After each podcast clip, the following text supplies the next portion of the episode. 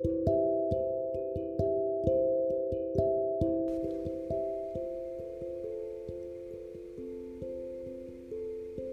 い、えー、今日も始まりました、えー、つのラジオ、えー、始めていきたいと思います。えー、そう先日メディアで発表がありました。ね引退ですね。えー、非常にえーますがついに引退をされてしまいました。はいちょっと残念ではあるんですけれども、えー、僕がとても好きだった、えー、ねコントユニットラーメンズ、えー、の小林健太郎さんが引退を発表されました。ええー、そうあのー、発表があってから2日後ぐらいにえっ、とこのラジオを収録しているんですけれどもラーメンズ。皆さんご存知でしょうか、うん、多分ね年代で言うと僕が今2324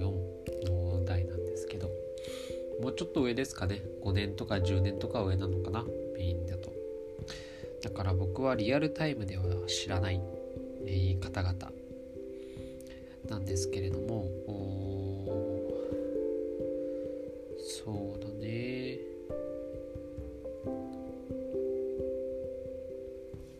林健太郎さんと片桐さんかな？っていう2人組の、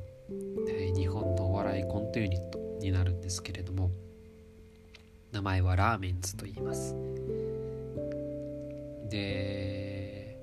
なんか一般的なこうテレビには出てこない2人組なんですよね。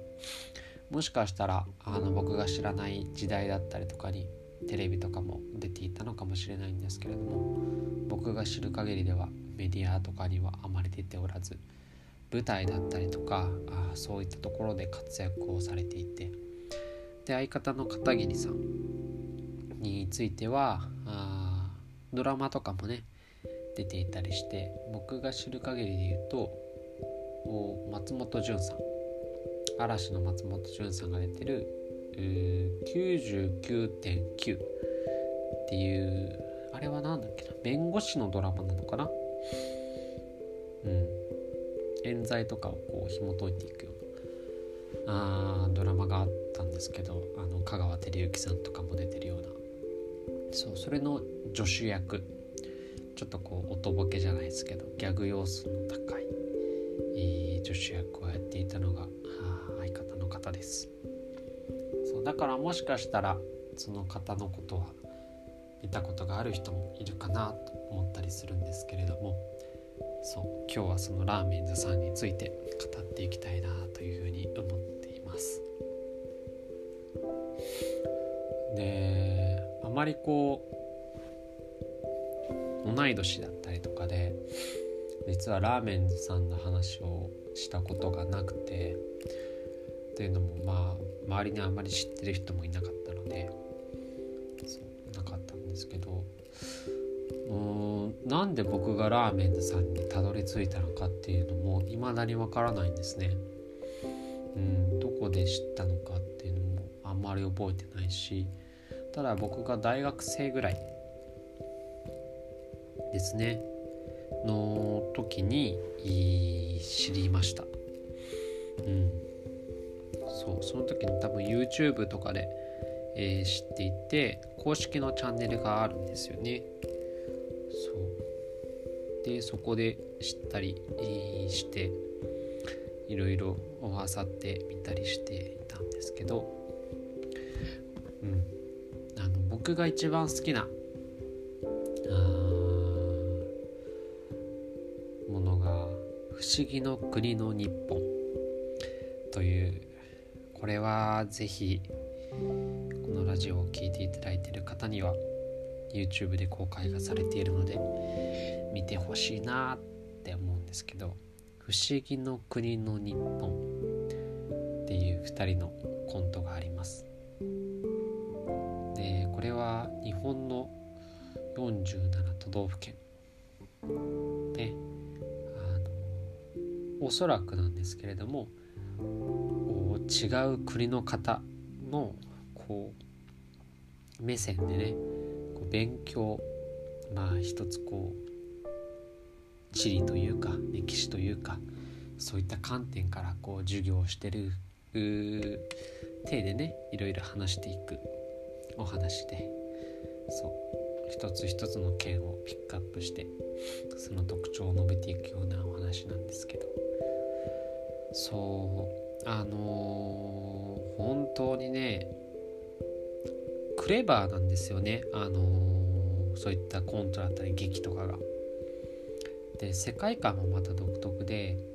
えー、大体こう2人がコントだったりをしている時は2人とも真っ黒な、えー、衣装。でそして、えー、足は裸足。そういった中でこうコントをしていくんですけれどもあのいわゆるこう言葉遊びみたいなところに非常にこう秀でたというか感覚が素晴らしいいい方ですね。でそう今回あの引退をされてしまったというかそのパフォーマンスとしてねパフォーナーフォーマーとして引退をしてしまったのが、えー、小林さんという方でその方がネタを作ってたんですけれどもあのその言葉遊びだったりフレーズ選びのこうセンスがとても秀逸でで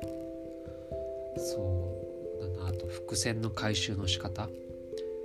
ネタの最初で何のたわいもない話をしていたかと思ったら後半に一気にこう伏線を回収し始めたりですとか。あともうコントというかもうなんか半分演劇みたいな感じなんですよね。表情だったりとか抑揚のつけ方あ声色そういったところ一つ一つが非常にドラマティックに表現がされていて繊細なんですよね、うん、そそういうところが僕が好きで。あとまあ何て言うのかな一番秀逸なのはテンポですかね。その言葉選びもそうなんですけどテンポが本当にいい気持ちいいテンポであの漫才、コントをしていく漫才じゃないかねコントをしていくんですけれども。なんか一つのフレーズ僕がそうまあいくつかいくつか好きなものがあるんですけど。えっとそうだな。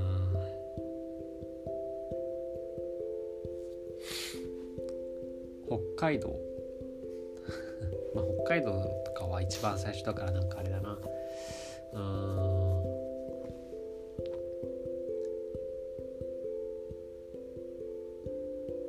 どどこが面白いのかな？なんかこう言われるとパッと出てこないのがなんかこうネタの凝ってる度合いにつながるんですかね。蛇口ひねれば鬼怒川温泉とかね。そう蓋を開ければ猿軍団。猿軍団。猿軍団。猿軍だらんだんだだんだん。猿軍だらんだんだだんだん。っていうのとかね。まあ見たことない人はこいつ何言っとるんやっていう感じで。仙台、えー、宮城。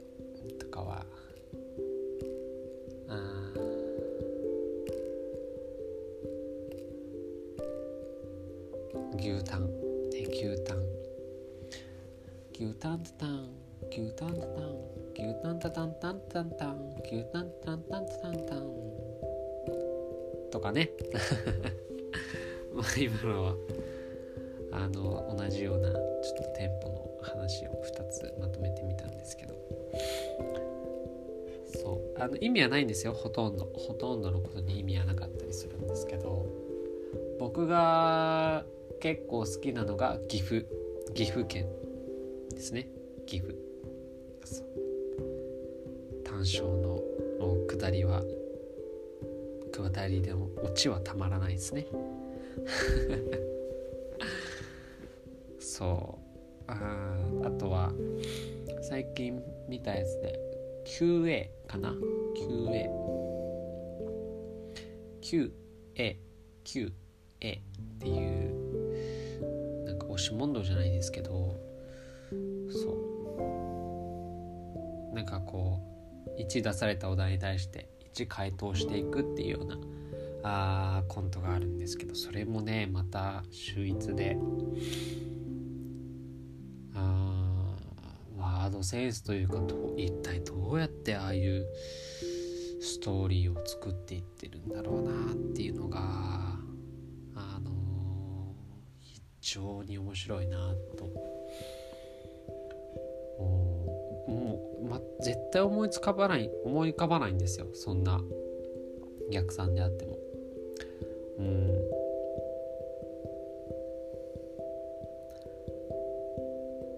多分めちゃくちゃ勉強してるんじゃないかなって思ってます僕は。うん、で小説だったりとかその文学みたいなところとかも多分触れていなければ出てこない,いいワードだったりとか。物事の表現の仕方だったりとか演技の方法だったりとかね。そう。っていうのも、まあ、納得できるっていうのが2人とも多摩美術大学のあの学生だったんですよ。そう。その多摩美術大学で出会った2人があコントをね結成をしているっていうのがあそうそうなんですけど。そう一応ねあのー、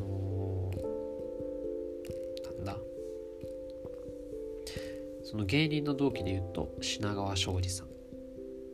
とロザンとか東京03の角田さんとかねそういった方方がいるらしいです。はい。で YouTube は2016年から始めてるらしいですね。だからちょうど YouTube 始めたぐらいぐらいぐらいっつってぐらいに僕は知ったのかもしれないです。で結成としては1996年で2009年がユニットとしては最後の活動でそこから休止状態になっていたらしいですね。なので僕が知った時にはもうちょっと休止だったんですね。ああそうだから僕のやりたいことの一つでラーメンズの舞台を見に行くっていうのがあったんですけどまあろくに調べもしなかったんでしょうがないんですけれども叶わぬ夢となってしまいました。はい。といったところですね。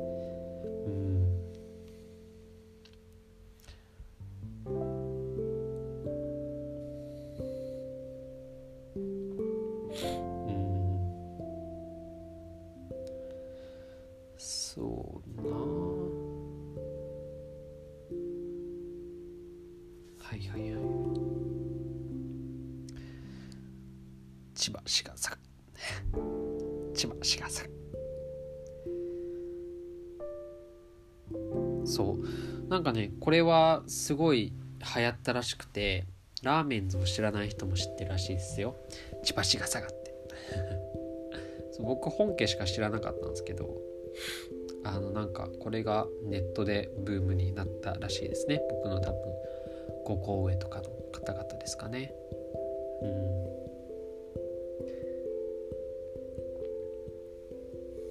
そうね。そうそのね、まあ、ラーメンズさんが引退ということで、えー、非常に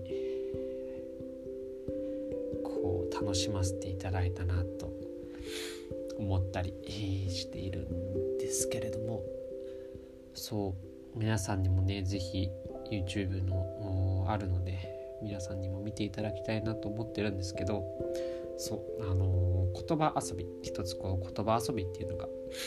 あのー、今回のテーマでお話をしていきたいなと思ってるんですけれどもあの言葉遊びって僕ととても好きなんですね。うん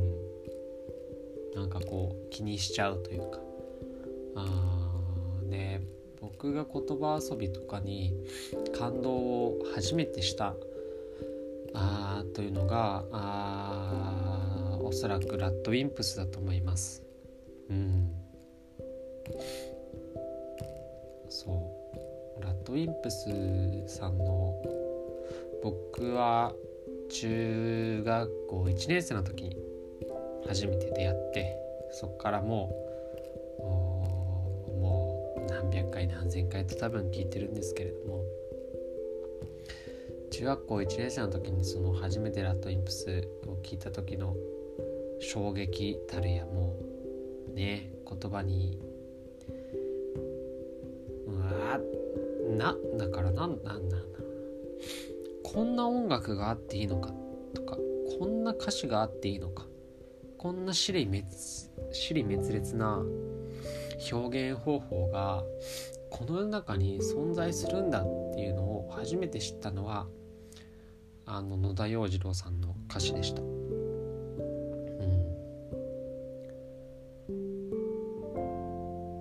そうね。一番最初に多分 PV も一緒に見たのが「刹那連鎖」っていうような「刹那連鎖」っていう曲とあとは「お釈迦シャマ」「お釈迦シャマ」かな。そう。その多分2つをこう連続で当時、えー、中学校で野球やってた時の多分 iPod とかに入ってる動画をね友達に見せてもらったんですよ。そう。で「刹那連鎖」っていう曲のまあちょっとこうダークなような曲なんですけど PV がねまたこうちょっと刺激が強いというか、まあ、当時の中学生でいうと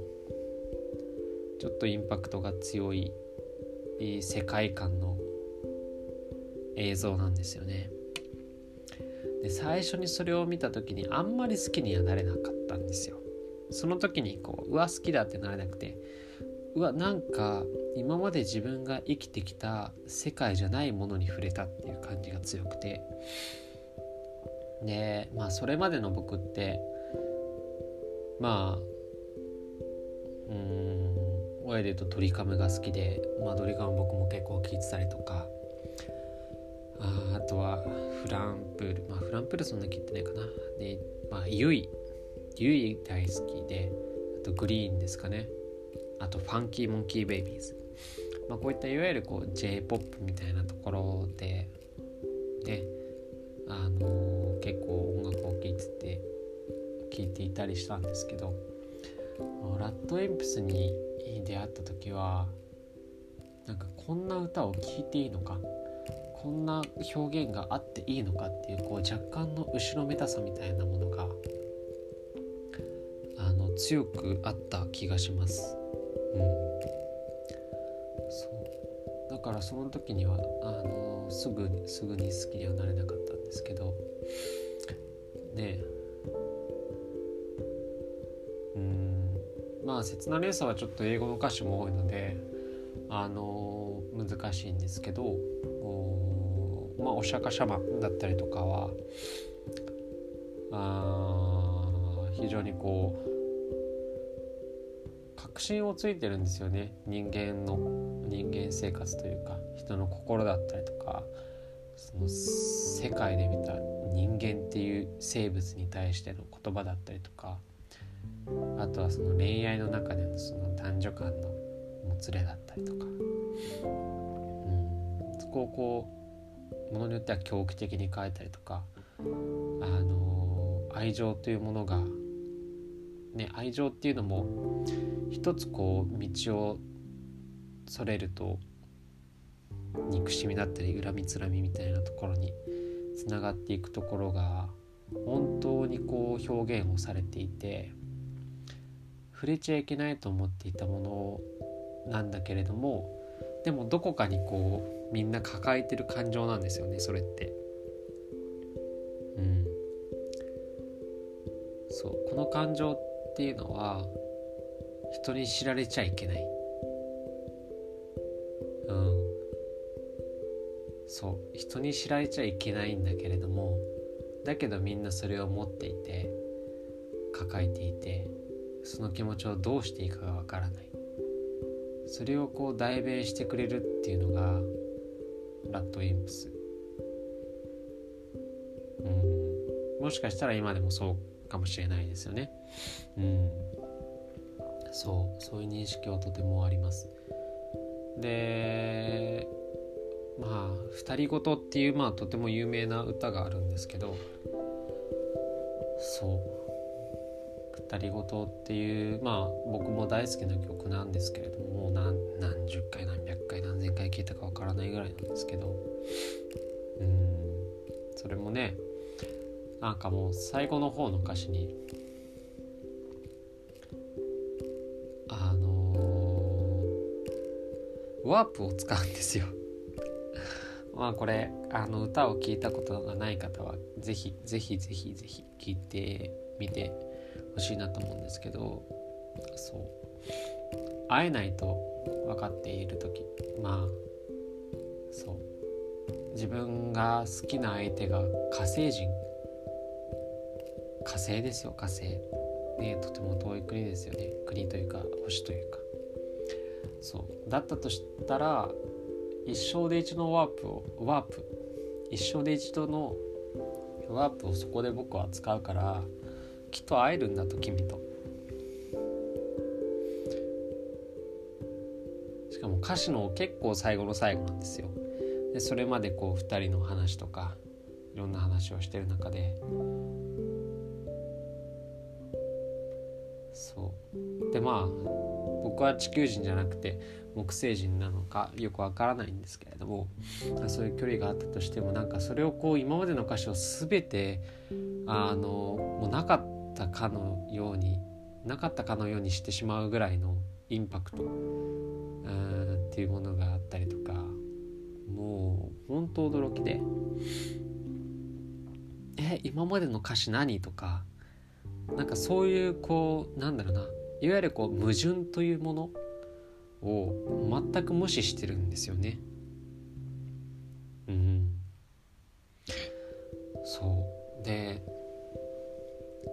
なんかこうまだちょっと細細かいというか難しい話になってしまうんですけど僕は結構その矛盾っていうものをできるだけないようにしようないようにしようって思って、えー、生きてきたんですね。あそれはこう誰かからこう言われたからとかじゃなくてなんとなく自分の中であ矛盾がない生き方あ言葉に対してもそうだし言葉と行動に対してもそうだしそこの帰りっていうものをできるだけ生まないように生きてきた。でそれが大事だと思ってうんもしかしたら生きてきたのかなと思ってるんですけどそれを簡単にこう覆したんですよね。その歌詞、うん、まあ二人ごとだけじゃないんですけど。そうそういう時にもうええー、みたいなね。そうその衝撃があって。そう。でねまあ他の曲もまあもうラットインプスを知らない人はほとんどいないと思うんですけど。うん、言葉遊びというかそのワードのねチョイスの仕方。うん。感みたいなところが非常に楽しくてね聞いてて。で僕が小学校中学校ぐらいの時はこう携帯の待ち受けのあの壁紙？壁紙？壁紙？なんて言うんだろうな。あの歌詞カードみたいなその歌詞の一部をあのイラスト化してそれを携帯の壁紙にするみたいなのが多分流行ってたんですよね。多分僕のちょっと上だと思うんですけど年代としては。そう。ああねその時に多分ラットウィンプスというのはいろんな歌でそういったところでピックアップをされていて、まあ、昔はね歌詞っていうものがすごいピックアップをされてなんならこう新曲が出た時に歌よりもまず前に歌詞を歌詞だけを見るっていうのは非常に多かったなと思います。うん、今ほどにこう歌詞は見ないですね。今ほどに歌詞は見ない違うか。うん、今よりもずっとずっと歌詞をこう穴が開くぐらいまで見てた気がします。うんまあ、それだけこう音楽っていうものがちょっと遠かったし今の YouTube とかいろんな音楽サイトっていうのも簡単にはなかったしお金がかかるものだったしね。音楽番組で聴くとか。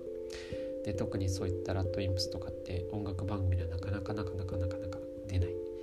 えー、アーティストだったので新曲とか出てもねそういうところでひたすらネットの歌詞検索サイトとかで、えー、見てたような気がします。うん。そう。だからなんかね友達とかでもなんか知り合いとかでもそういう言葉選びのセンスっていうのはやっぱあると思うのでそういう人とかを見るとなんか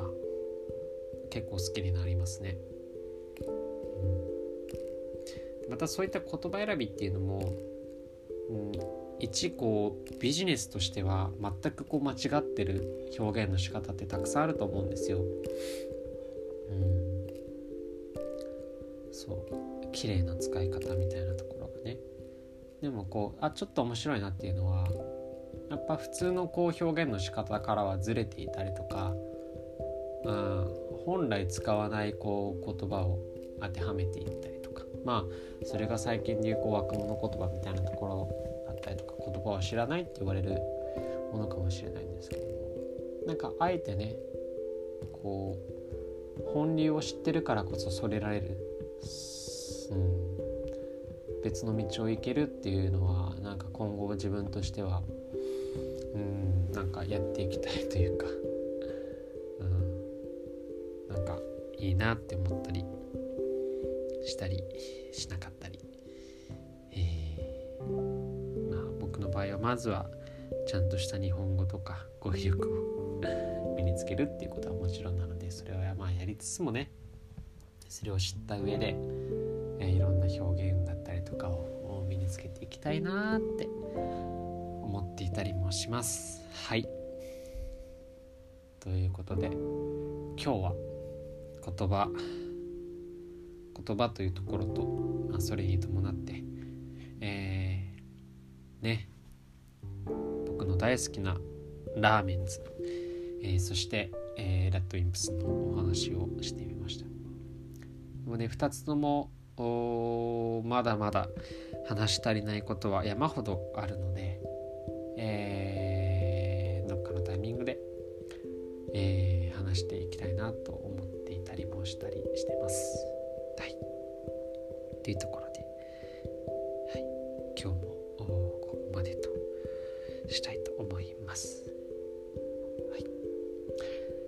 では。